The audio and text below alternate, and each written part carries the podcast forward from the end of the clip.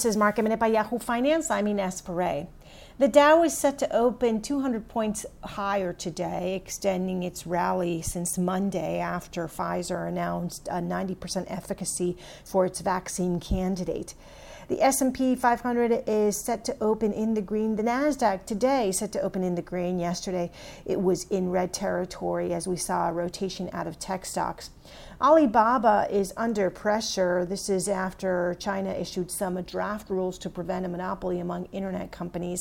Baba and Tencent are both down on that news. Today is Singles Day. This is a day that was started by Alibaba for shopping. Preliminary numbers are coming in, and orders on its e commerce platform have reached 70 billion. Last year, the company saw $38.4 billion in sales on Singles Day.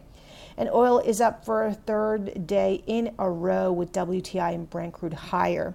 The API report showed crude stockpiles fell more than expected last week, and also we're seeing a continuation of positive news from Pfizer vac- from that Pfizer vaccine having an impact on oil, driving oil prices higher. For more market minute news, head to yahoofinance.com.